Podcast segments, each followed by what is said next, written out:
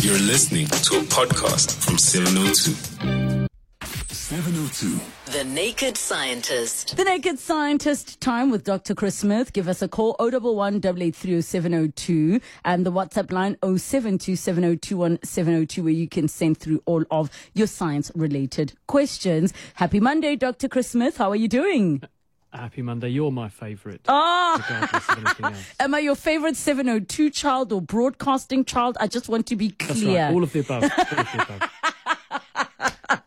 All right, I need to start off with a question um, that uh, in our previous conversation we were having about the benefits of reading aloud to your child with the upcoming uh, World Read Aloud Day on the 1st of February. And I wondered with the guest um, if it is possible to turn nursery rhymes with which children seem to learn very easily uh, before getting to the stage, of course, of reading, into stories that you can read to them. And I wondered from your perspective, a child's brain, is it easy for them to just separate the melody and the rhythm and make it just words? That's a really interesting question that I've never been asked, and I've never really thought about it. And Even adults, now that I think about No, it. no. Yeah, yeah. Um, and the th- and the thing is that I look at nursery rhymes since I have my own children in a very different way than I did when I was little. Same with Christmas carols and things like that. They were just words and music to me at the time, or a tune you hummed or sang. And it's when I grew up and then started teaching them to my own children that I then thought, ah, these words they are saying a specific thing. And some of them don't make any sense whatsoever. Yes. Why would Humpty Dumpty sit on a wall? And why would the king come along with loads of men and horses and put an egg back together that broke it? It doesn't make any sense, does it?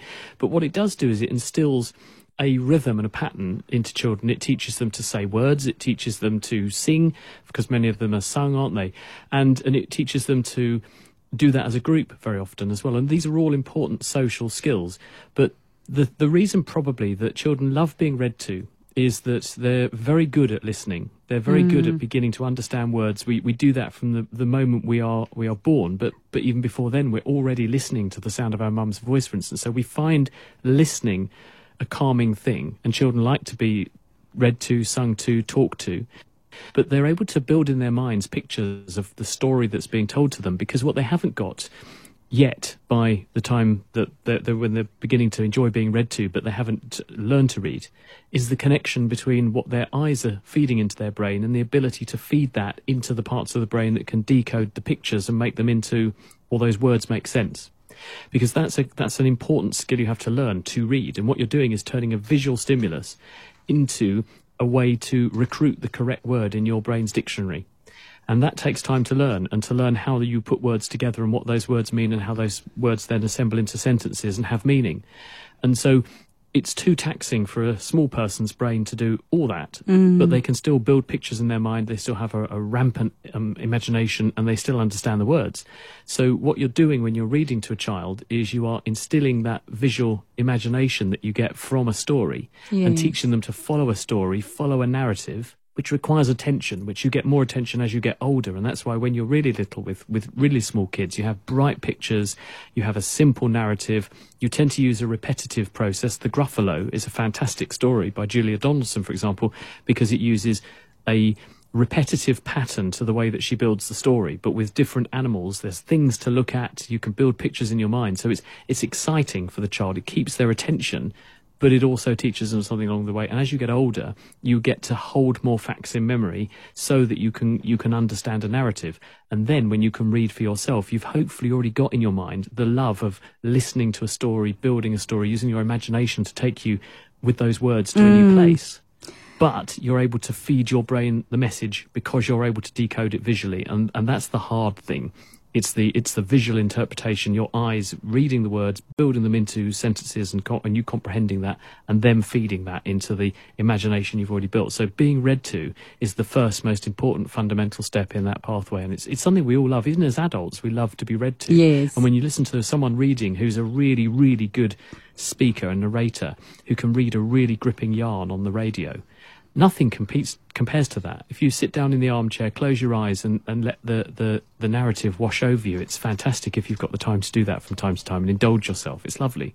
So- a good story. I'm going to challenge you to to run a very small case study, um, because I was trying to run this exercise in my head of just a song that I know I know the lyrics to, and it almost feels impossible to just say the lyrics without singing it in my head Yeah. and naturally trying to go into that melodic, rhythmic thing. So next week Monday, I'm hoping you'll have an answer for me with your team there that do you all tried thinking of the one song that you all know the lyrics to and see if you can just tell it like you're telling a story. Well, you know, there is a game show on the radio in the UK where they make them sing one song, as in the words of a song, to mm. the tune of another.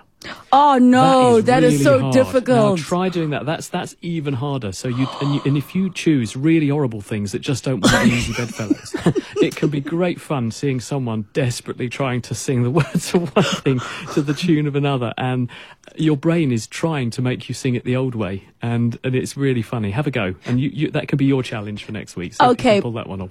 But you know what I just realized, you know, and you obviously experienced this as well, is that when we're kids, you don't notice that most of these nursery rhymes are the same intervals and melodies. Twinkle, twinkle, Baba, black sheep, A, B, C, D, E, F, G. I hadn't noticed that. You You've taught me didn't. something again.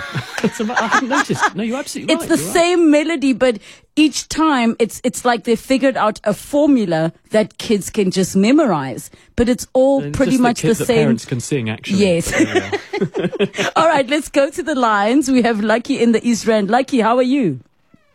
How are you? Good afternoon, uh, Rebecca and uh, scientist. Uh, Yes, yes, go ahead, Lucky. the, the challenge is now what we put uh, bread, a lot of bread, and put it on the freezer. I want to know, is there any effect of eating a bread after it's been defrozen? And number two, Sorry, just repeat that question, Lucky, because we had you breaking up. So are you asking Yeah. what is the science behind putting bread in the freezer as in for it to stay longer, fresher for longer? no, no, I want to, I want to know, is there, what is it saying about the effect?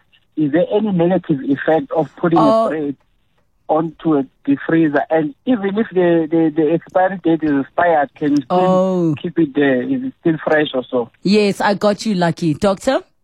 Yeah, hi, Lucky. The reason we put things at low temperature is that there is a basic rule in chemistry, which is that chemical reactions slow down with temperature. So at lower temperatures, re- rates of chemical reactions are lower than at high temperatures. And since the things that g- degrade our food and make it go off are the chemical reactions that are taking place in the food and also the effects of microorganisms that are themselves powered by chemical reactions. That's how metabolism works. If you drop the temperature down, you slow down the rate of degradation of the food because the chemical reactions are slower and the digestion by microbes also is slower. So if you put things in the freezer, the lower the freezer temperature, the lower those reactions go. And you can get to a point where if you're putting some things in the freezer, if you make them cold enough, they would last pretty much forever. And the best evidence for that is that you can take human samples of, say, sperms and eggs, and you can put them in liquid nitrogen at about two, minus 200 degrees, and you can thaw them out decades later, and they still work. So that shows you that, that you can preserve things in really good condition for extended periods of time. But most people's freezers at home are going to go down to about minus 20. And that means that the time it takes food to deteriorate is longer, but it's not forever. And you do get things which deteriorate in the freezer despite being at very low temperature. They dry out, the characteristic sort of texture of the food or the foodstuff will change, it will become much less tasty. It won't be harmful for you. It's very unlikely that, there, that there's going to be any danger or anything nasty by eating food that's been frozen for ages but it just won't taste very good. Some foods, if not kept at really low temperature, there are some microorganisms that can undergo what we call cold enrichment. In other words, if you don't put the temperature down low enough, so keeping something in the fridge, the fridge is a halfway house between room temperature and really, really cold in the freezer. And so it makes things last longer, but again, not forever. There are some microbes that grow quite well in the fridge, and they will make food deteriorate, but they also could make you unwell. So it, it is it isn't a given that if you just put something in the fridge you're going to be fine, but if you freeze things, most of the time that's such a low temperature that most microbes won't grow under those circumstances and the food won't taste as good, but it certainly won't kill you. Also, we have load shedding, so there's that. That don't true, don't yeah. keep things in the fridge or freezer too long if your power is going on and off. We continue with Dr. Chris Smith when we come back. 702. The Naked Scientist. We're still with Dr. Chris Smith. Give us a call on 011 8830702 or head over to the WhatsApp line 072 702 1702. Send through all of your science related questions for the doctor. A question reads as follows, Doctor. Hi to the doctor and Lebkhine. Can birds sell nests? I ask this because I've observed birds on a nearby tree build nests for a couple of days. And once the nest is complete, it's there for about a day and then there's nothing. The bird will build at the same place and the same thing happens and there's no nest on the ground to show that it fell. What an interesting question. Yeah, I don't know the answer to this, but I do know that birds are quite savvy and they can't be bothered to go and find lots of fancy materials if they can get some locally. So it may well be that someone else has stolen the nest and they've taken the useful bits and moved it away.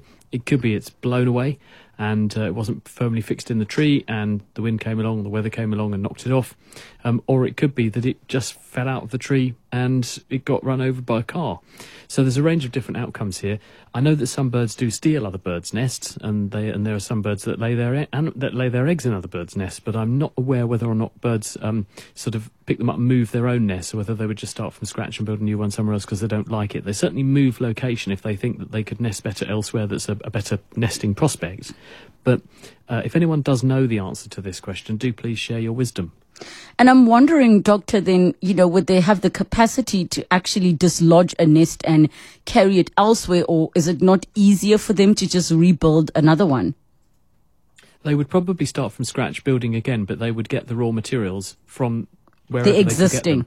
And and the existing nest could be, excuse the pun, one source of raw materials, either their own nest or someone else's. I mean, Yes. birds are are pretty good at spotting a good thing, and they'll think, well, I could have that and have that, and I'll build a nest out of those bits and pieces. But they would be worried, of course, about being predated because someone might come along and pick on them if they saw them nicking bits of their nest, and they would they would perhaps worry that they might be become a, a target for a predator. But no, I, I would say it's reasonable to speculate that birds will use whatever materials are available to them, and whatever they think are the best materials available to them. Um, they might avoid using an old nest that have been abandoned though, because they might be concerned that it would be uh, for instance, infected or something or contaminated with something, so they might avoid using someone else's abandoned nest on those grounds. But I don't know. I'm just I'm just speculating. So if anyone is a is a genuine bird expert ornithologist, do let us know. All right, let's go to Patrick in Germiston. Go ahead, Patrick. Hi, guys. I wanted to know what's the purpose of DMT in the human body and why do we have it? BMT in the human body. Uh, what's BMT? I've not come across BMT. Can you tell me a bit more? D. D for Derek, M for Mary, T for Terry. D for Derek, M for Mary T. So DMT. Yeah. I Okay. don't know what that is, Derek. Do you, do you know what that stands for? Um, I don't know. It's it's, it's hallucinogenic. A hallucinogenic that appears naturally in the body? Yep. In the Oh, I- pineal I've gland and this. the, and the lungs as well. The, the pineal gland makes melatonin. Um, I'm not aware of it making any hallucinogens, but uh, if you if you have any more information you can give us, that would be helpful. But I've not heard of anything specifically called DMT. Um, so is it, it, from what I can understand, and this is just a quick Google search, that it is a drug that naturally occurs in plant species. So, Patrick, are you not referring to something that one might have ingested and not something that the body necessarily produces on its own? And I, I would try to read this, but Produced N by N plants N and dimethyl tryptamine. Yeah. It has been found in the human brain, deep inside the pineal gland. Yeah. I think you've given the doctor some homework to go and research there, Patrick. Doctor, um, have. I'll go look it yeah. I'm I'm busy looking. So um, somewhere it does say that um, DMT, while DMT appears to be clearly biosynthesized in the pineal, mechanisms for its biosynthesis and release may exist in other brain areas as well. And research into these other possibilities will also need to proceed. So um, maybe you'll have some feedback for us on this chemical in the body. I've also never heard of it before in my life. I will. I'll take that away and I'll come back next week, having hopefully done my homework, and I'll fill you all in. All right, here's a voice note. Hi guys, um, quick question for Dr. Smith. Sometimes um, when I'm listening to the radio, like I get another frequency, like it's almost like another radio station comes on, or you hear a disturbance. Uh, and um, is there any reason why that happens, perhaps? Thank you so much. And I'm wondering if they're on a tuner or a digital type of Yes. radio. Because with digital radio, the way digital works is it, it either works or it doesn't. Because what's being sent to your radio is a stream of effectively noughts and ones. It's computer language. It's in a code that the radio can then decode and turn back into sound waves. And because written into that code are ways of checking that the message has been received the right way, the radio always gets it right. And if it doesn't get it right, it doesn't do anything. So with digital radio, you get usually pristine transmission or it then breaks down.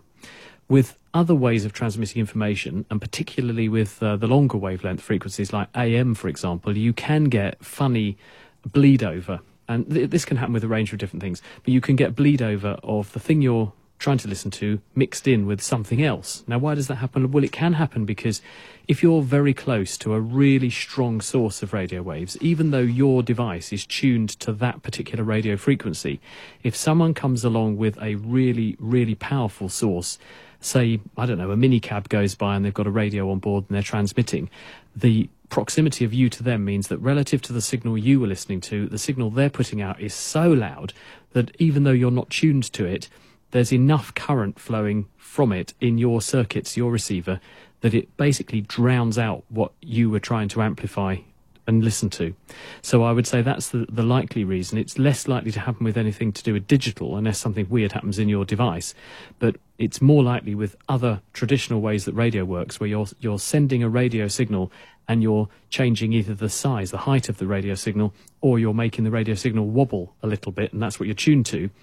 That could be drowned out by a really powerful local source of radio waves, usually because someone has got a transmitter that they operate very close to an amplifying device, which is what your radio is. It's a decoder, receiver, and an amplifier. And that's what's causing that funny sudden intrusion of another radio program over the top of, or radio content over the top of what you were listening to. Dr. Chris Smith, we're going to have to leave it there. You and I both have some homework to do. We'll catch up with one another on Monday.